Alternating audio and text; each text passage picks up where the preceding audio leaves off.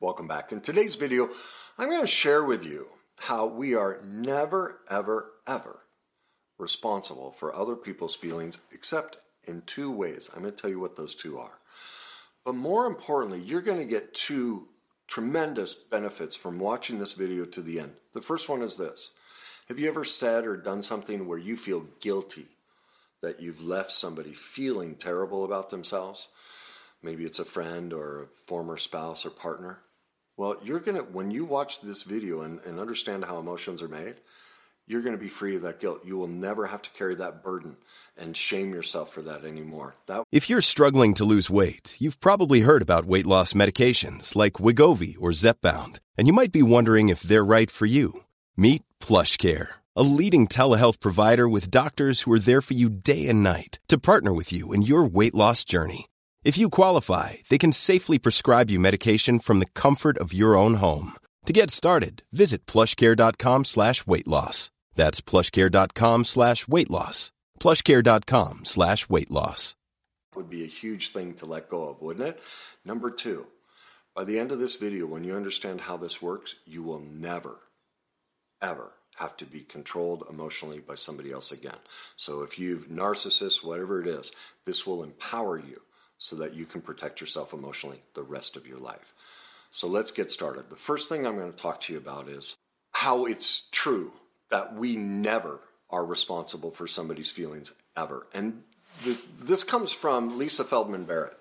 Now, Lisa Feldman Barrett is in the top 1% of all scientists in the world who are cited for their work. That's how groundbreaking her work is on emotions. She has basically debunked nearly everything we've known about emotions and has made some really profound discoveries. And it's why we are now certain we don't make anybody feel anything. Okay? We're not responsible for that. And so I'm going to read to you uh, a little bit from her book so you can get instead of just hearing me, I want you to hear the way she explains it because I think it'll resonate. Because it's tough hearing new information, and but hearing it directly from the scientific source usually softens people's experience with it. So she says in part, you actively participate in determining what you see, and most of the time you have no awareness that you are doing that. The same processes that construct meaning from, vi- from mere visual input, or it's any input, provide a solution to the puzzle of human emotion. After conducting hundreds of experiments in my lab and reviewing thousands more by other researchers and experts in the field, I've come to a profoundly intuitive conclusion shared by a growing number of scientists. Emotions do not shine forth from the face, nor from the maelstrom of the body's inner core. They don't issue from a specific part of the brain, like we've been taught, oh, it's your amygdala, these things. It's not true. No scientific innovation will miraculously reveal a biological fingerprint of any emotion.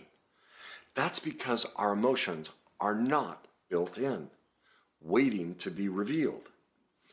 They are made by us. We don't recognize emotions or identify emotions. We construct our own emotional experiences and our perceptions of other people's emotions. See, we're choosing a definition. On the spot, as needed, we do this through a complex interplay of systems human beings are not at the mercy of some mythical emotional circuits buried deep within the animalistic parts of our highly evolved brain. In fact, we are architects of our own emotional experience. You have never, ever